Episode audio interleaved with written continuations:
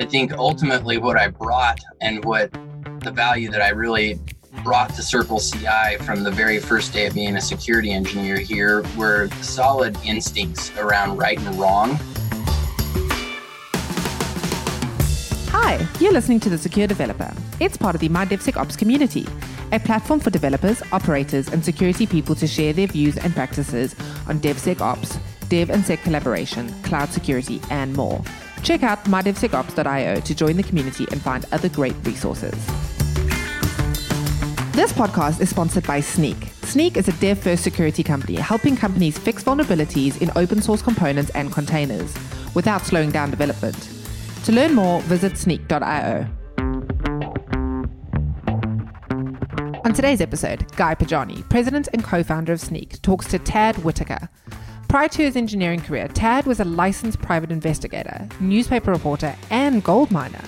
He's now a security engineer at Circle CI and a core member of the Bay Area OWASP leadership that hosts bi monthly security meetups in San Francisco. Outside of work, you'll find him volunteering with a number of different organizations, including the Wall of Sheep at DEF CON, Mission Bit, Telegraph Academy, and the San Francisco Youth Baseball League. Hello, everybody. Thanks for tuning back in to uh, the Secure Developer. We have another great episode for you today. We have uh, one of the more modern dev tooling companies represented here today uh, with uh, Tad Whitaker, who is the Security Engineering Manager at Circle. Thanks for joining the show, Tad. Hi, thanks for having me on. So, Ted, you know, I like to ask this for every guest that comes on the show, but you've got a, an especially interesting answer to do it. Can you tell us a little bit, like the story of how you got into this role that you have, and then we'll dig into what that role is. But just what was that journey that got you uh, to security as a whole and this role specifically? Sure. So I'm the head of security here at Circle, and I have been in that position since I more or less started at Circle three and a half years ago. I was our first formal security engineer, and I came off the support desk after about six months. But I think I started at Circle when I was 40, and that was my first tech job. I do have kind of an unconventional background. I grew up with a lot of, I would say I was kind of steeped in bad behavior growing up, just some of my relatives and, and whatnot. Um, and that's always just been like the dark side of human behavior has always been something that's just been around me growing up. Hmm. And when I was in college, I the very first thing that I had declared as a major was computer science because I heard Trent Reznor from Nine Inch Nails had the same computer that I did. And this was in 1994. And they said, you can study anything. And I thought, oh, wow, that sounds pretty cool. I want to learn more about my machine. I dropped out after three days because the University of Wyoming, where I went, put me in like senior level calculus and a couple of things like that. And literally within three days, it was obvious I was going to get straight F's and fail out of college if I didn't go do something else. Yeah. So that was the first time that I tried to get into computers back in 94. But then I transferred over and became a journalism major. And I wanted to be an investigative reporter at the New York Times or the Wall Street Journal, in particular, those two.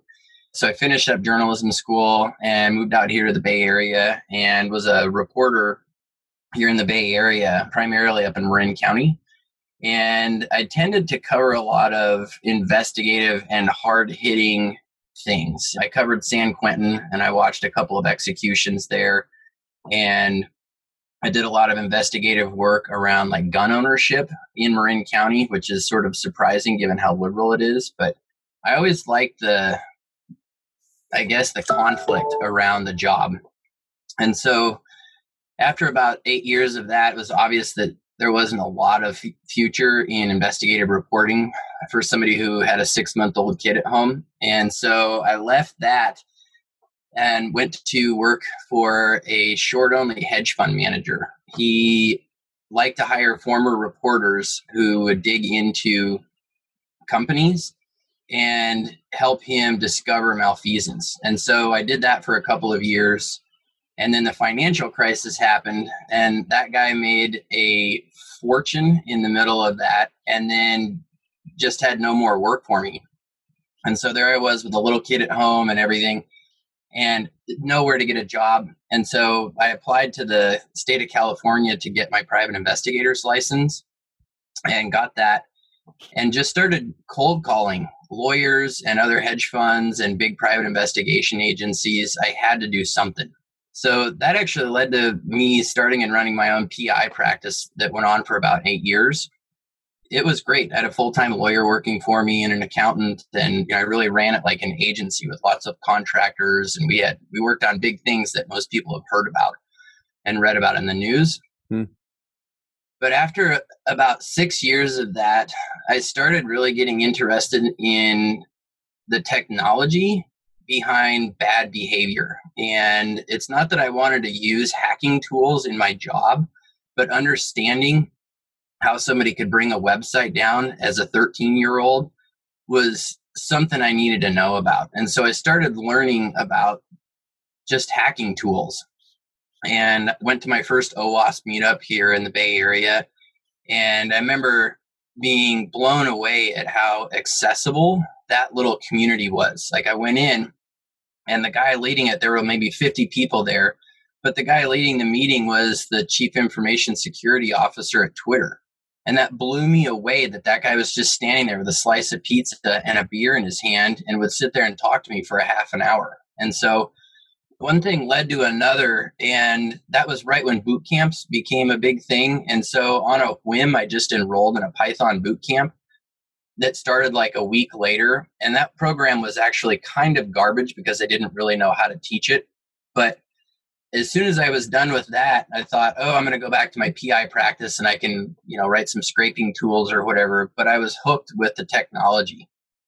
And so i actually wound up shutting down my PI practice and handing everything off and going back to do a second boot camp called Hack Reactor. That one was legit. That was one of the hardest things I've ever gone through. And that's how I landed at Circle CI.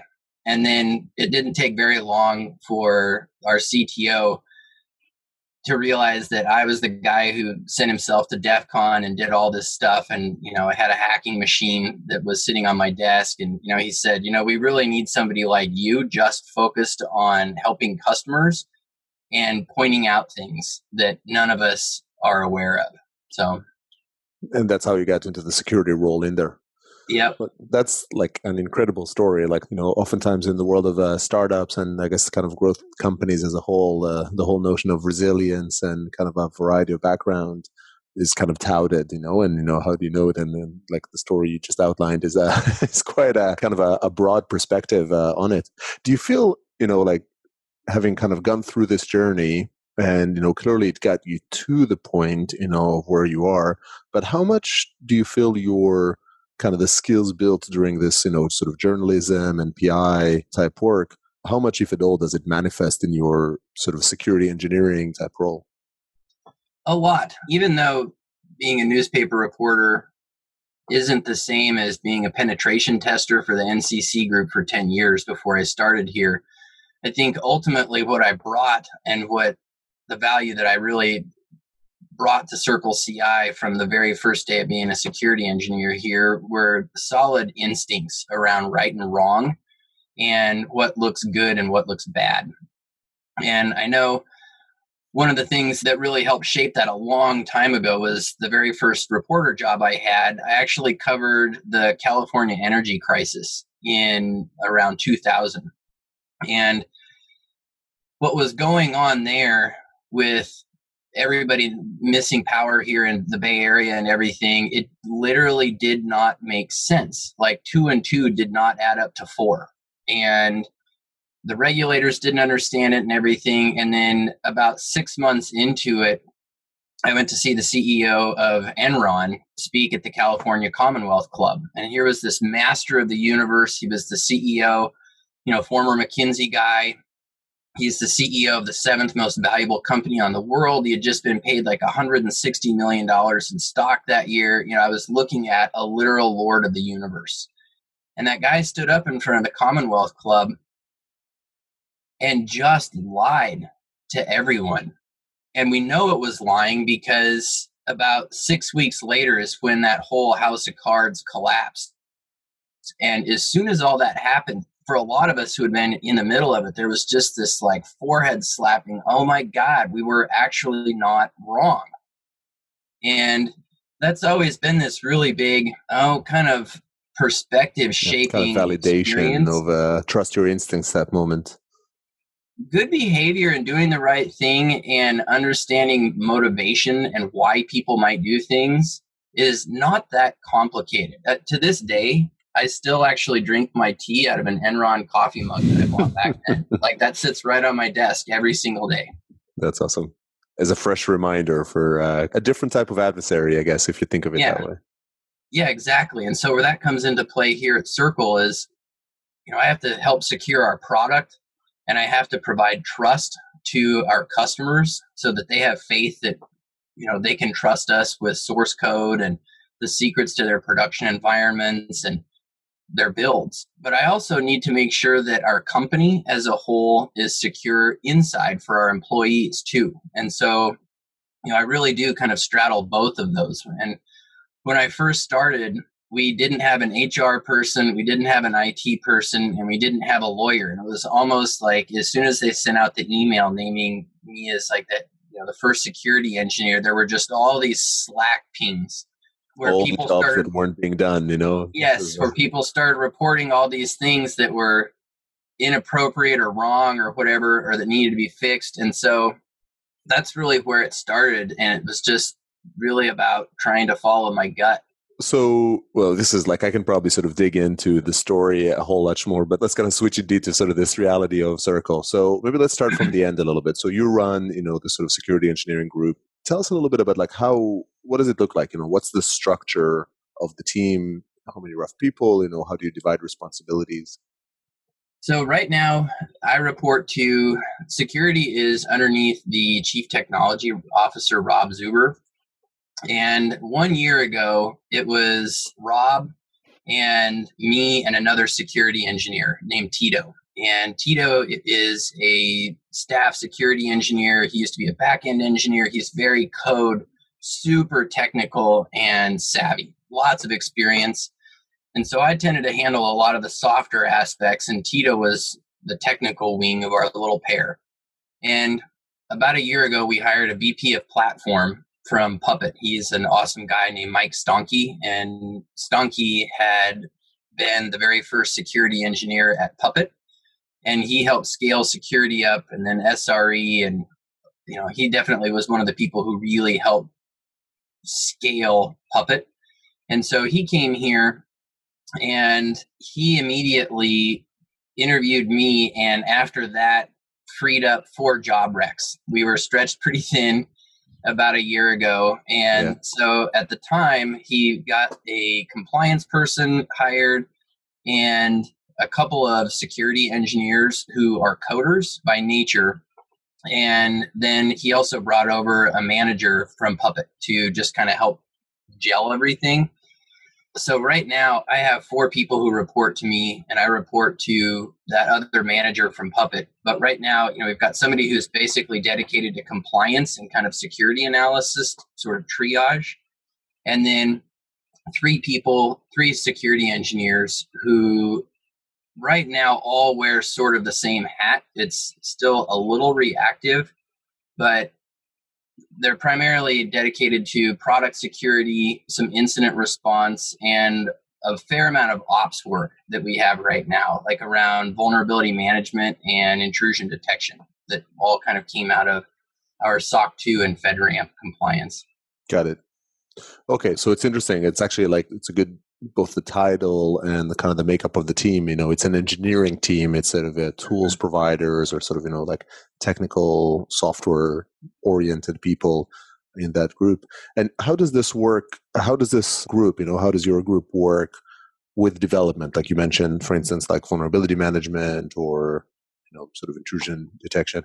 When do you engage with development? How do you manage responsibilities between you and the dev teams and also maybe give us a, a, rough sense of size of like you told us the size of the engineering team but what's the rough size of the dev of the engineering organization as a whole i think we have 75 engineers and we have i know like as a whole we have basically one security engineer to every 50 people at circle ci And I know that's a pretty good ratio. Hmm I saw a Slack thread a little while ago where a whole bunch of kind of CISOs were asked what their security engineer to headcount ratio was. And most people kind of fell in the 1 to 100 to 150. The best one was, I think, 1 to every 25 employees, which seemed really incredible. But Yeah. so right now we're at about 1 to 50. But as far as like devs, I think we have 75 engineers. Okay, cool. So we've got, yeah, and I agree, that's kind of a good ratio, and actually, like an even better ratio when you think about how that relates to the engineering side, sort of, you know, to Mhm. like engineers. So how do you work? Kind of, you know, how do you collaborate with those seventy-five folks? I'm lucky that the concept and value of security here among our engineering department is largely something I inherited. There were maybe 20 engineers full time when I started, and just given the nature of what Circle CI does, you know, we are that literal last inch before your valuable intellectual property goes into production. And so we have access to that IP and that code. And we also have the skeleton keys to your environment. And so the architecture and the way that Circle was set up, even before I got here, had to be done with security at the front of every decision. So that really does come from our chief technology officer down, and it was largely something that I didn't have to build. So, and the way that I had to work it initially, I was the only security engineer for the first year and a half. And a lot of what I wound up doing was around people security and not product security because we had done such a good job instilling the value of secure development. And so a lot of the work that I did was always just distributed through management initially and that's really the culture here. It's security's job is not to fix things, it's to influence everybody else's decisions. So, like with vulnerability management, when we had to set that up with our FedRAMP authorization, Tito set up a service using Twistlock, and his service generates JIRA tickets that go out and automatically assign tickets to every single dev team that uses a particular image that might have a vulnerability in it. So that's really all up to developers for patching. Like we don't handle any of that. We maintain the service, but we do literally no patching. That's a like I love the sort of the direct relationship, and I guess how do you handle the tracking of that? Like, does that still sit in your team of like knowing whether developers do that, or is even the sort of the tracking or the monitoring a part of the sort of the dev kind of quality metrics, if you will? Tito is the one who has historically been in charge of monitoring that, just because he's the one who's the closest to it. Um, he also tends to sit in like the delivery meetings and that type of stuff with the tech leads for all those various development teams. And so he's the one who's done a lot of the hounding on that. But that's actually something that our compliance person is going to wind up taking over eventually. Because one of the things that FedRAMP is actually requiring us to do now is to upload monthly vulnerability scan results that show what we scanned, how quickly they were patched. And we've got that automated to a point that Tito just doesn't need to be doing that anymore. Got it. Okay, so it's being tracked automatically, but sort of the I guess the governance activity or the collection of that data is still a security team Yo, yeah. setup or like investment. I guess the cycles were on your team to Yeah. sort of you know get that done. You know, it's it's awesome to sort of hear that the direct flow and people kind of pick up the problem for there. Is there any activity that happens, you know, whether by you or by the dev teams to kind of you know celebrate folks that did that well, like you know, sort of the people that have fixed the vulnerability or something? We haven't done anything. That's actually a great suggestion. We haven't done anything around celebrating. We have some teams who are militant about fixing their vulnerabilities and some that are slow. And I guess I would be a little hesitant to call out the ones that are so great without, I don't want to shame anybody. Yeah. But we do have kind of like some more security championship stuff. Like my girlfriend is a game designer and she designed some Circle CI logo stickers, but they are made out of walnut and she uses a laser cutter to make them. And they have like a little pasta strainer that's on the top of the, the little circle CI to make it look like a little kid's hard hat that they would go steal from the kitchen when they're playing war or something. But so these are That's laser awesome. cut. They smell like burnt wood, which is really awesome. But they're designed to be laptop stickers, and so I hand those out to people that do a good job showing some kind of extra level paranoia, or just keeping the ship tight. Yeah, so. that's excellent. Actually, like that's the most kind of uh, artisanal security reward uh, kind of variant, I guess, that I've heard of. So you know, that's awesome. And, uh, yeah. Definitely very creative on it.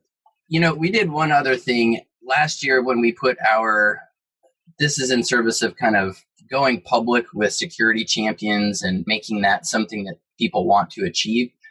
Last year, when we had our big engineering and product offsite, we did it in Las Vegas and we hired a group called Avatao that has a secure code platform, like security engineering platform.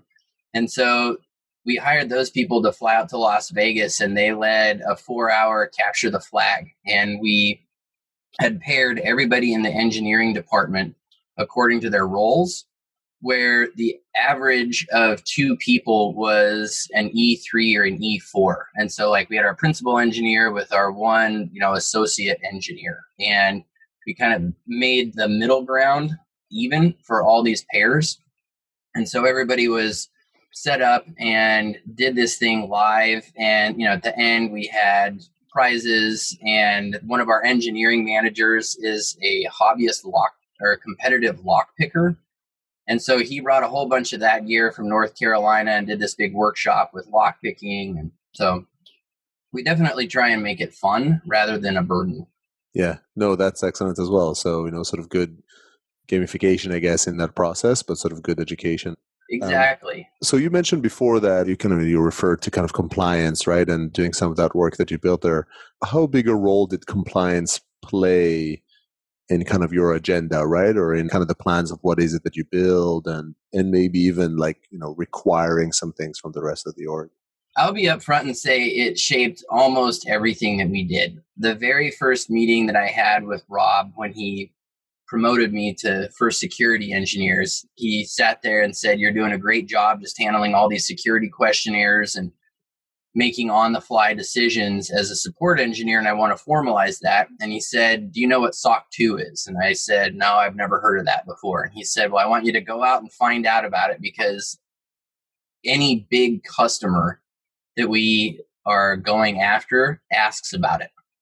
And he said, I'm not sure exactly what all it entails, but you should probably use that as a roadmap for most of your decisions. And so I went to an auditing firm and that I knew from my days being a PI and a certified fraud examiner, and they just sent me their spreadsheet of all their controls.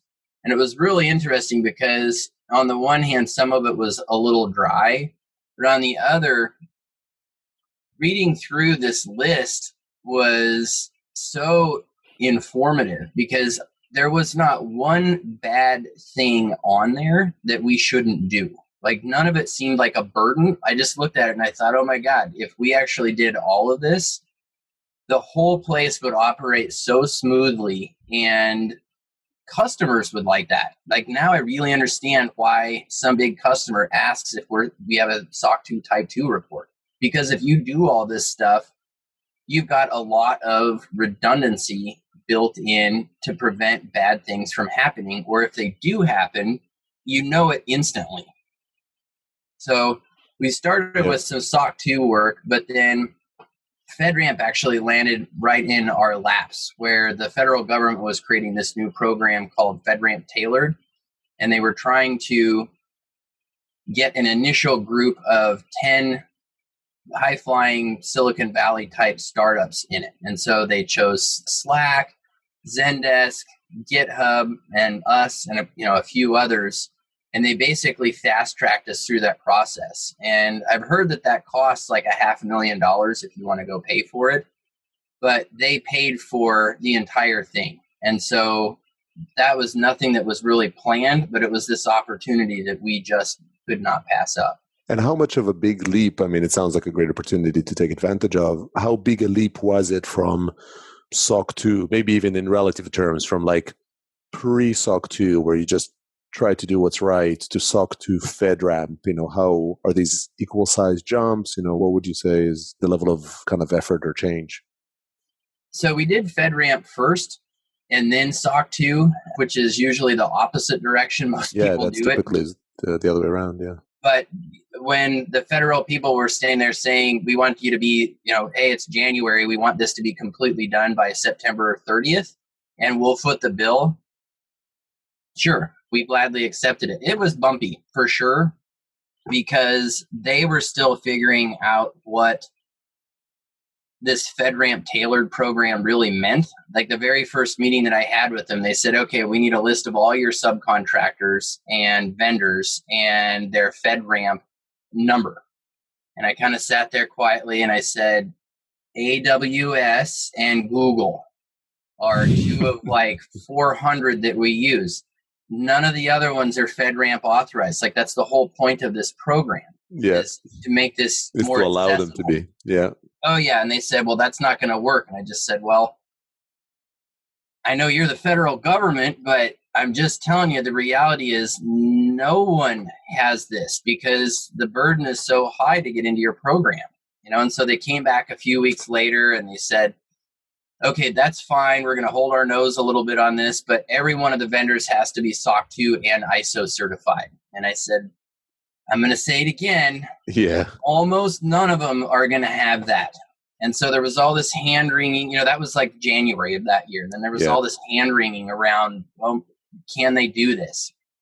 And I think the reality is they had to accept that because GitHub and Slack and everybody else that they were bringing into this was in the exact same position. And so there was a fair amount of back and forth with the federal government getting up to speed on what was and wasn't in scope.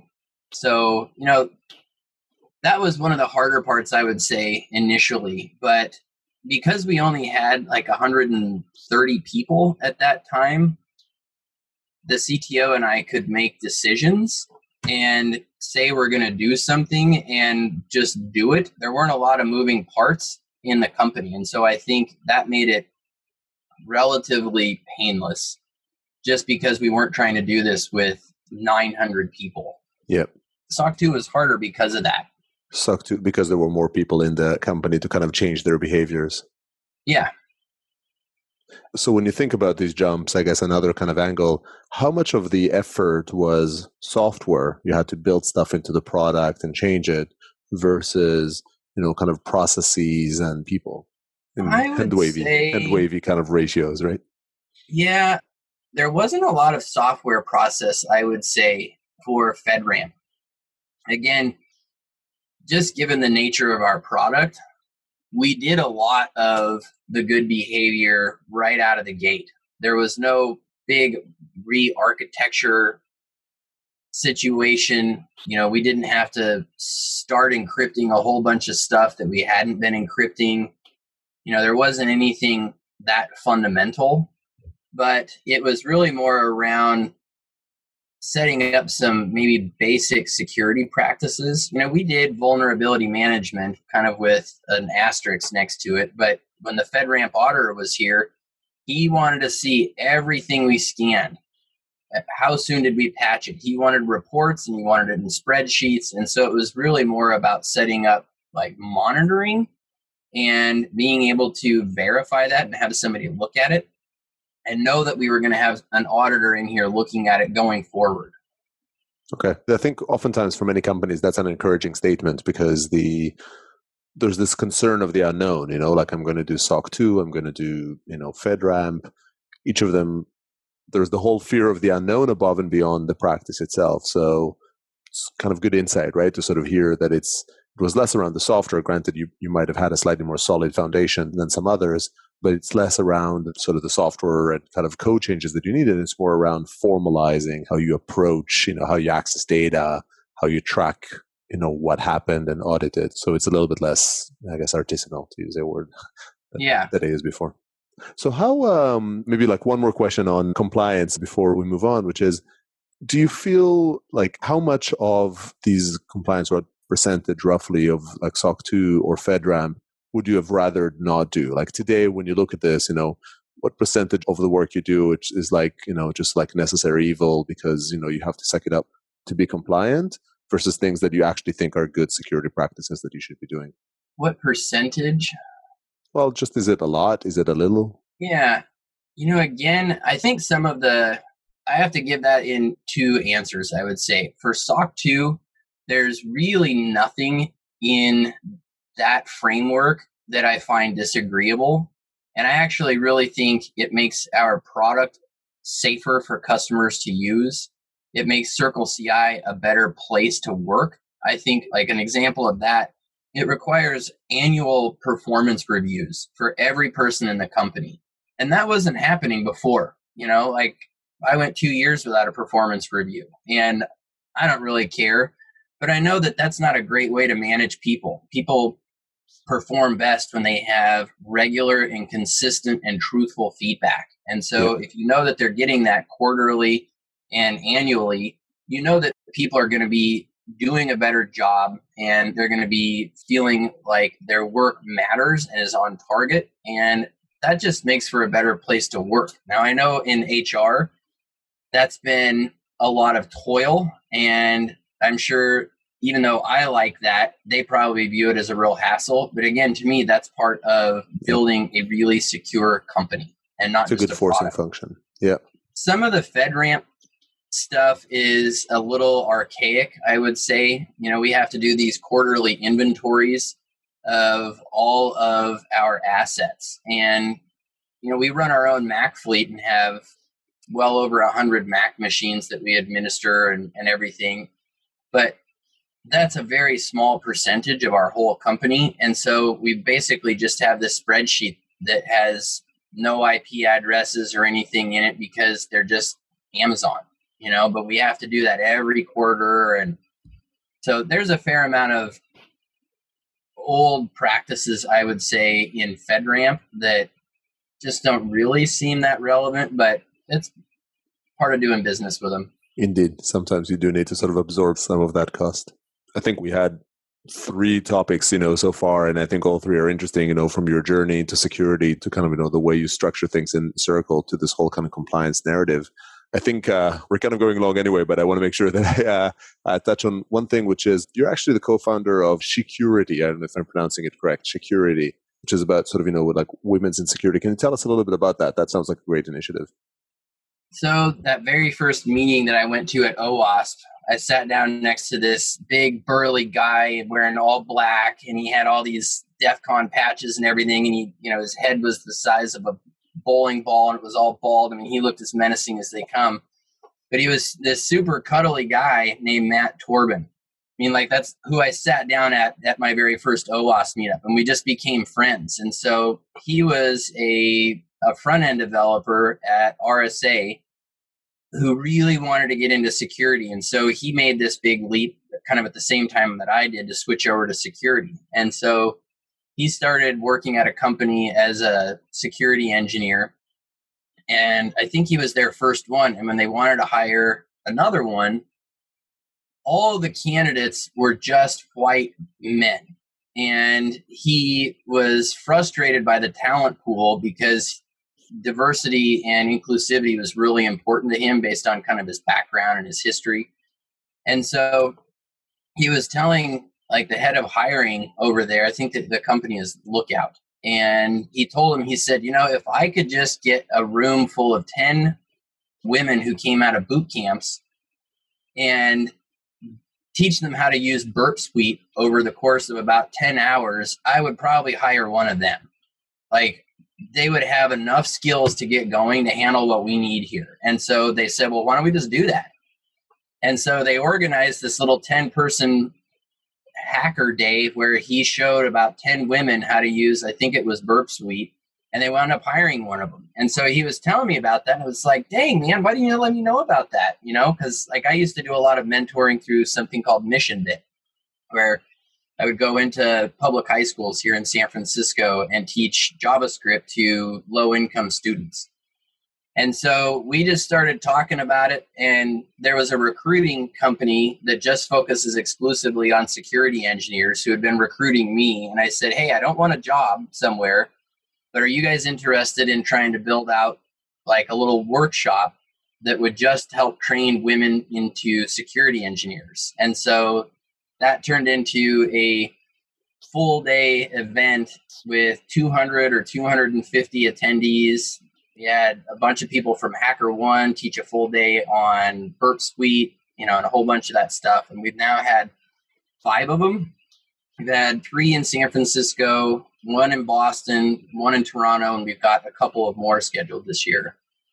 That's excellent. That's a like a great story, creative thinking, and fundamental kind of initiative from it. Do you keep track? Like, do you have like a a Slack for kind of all the uh, alumni of this program? Or we do. Yeah, we have a dedicated Slack Slack group to it, the Day of Shecurity, and anybody who's gone and attended gets to be in there. We have a job board, and we have like a mentoring system in there.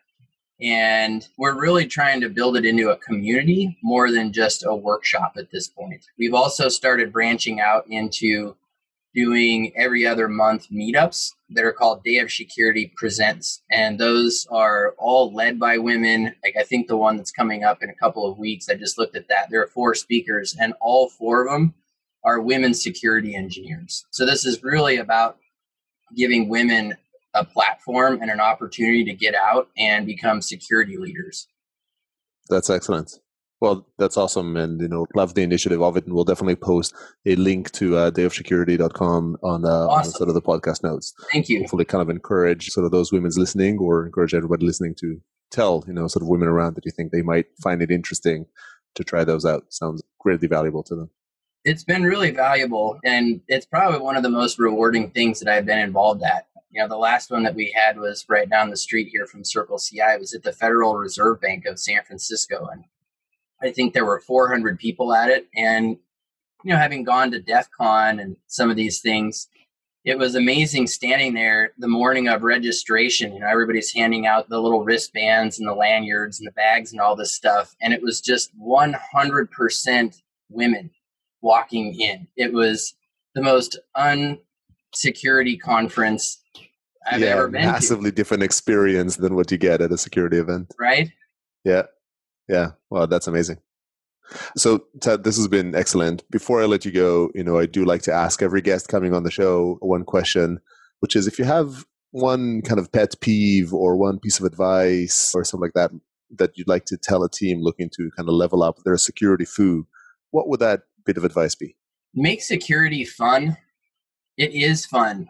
I think almost everybody that I've ever met likes to know about the bad side of behavior in one way or another.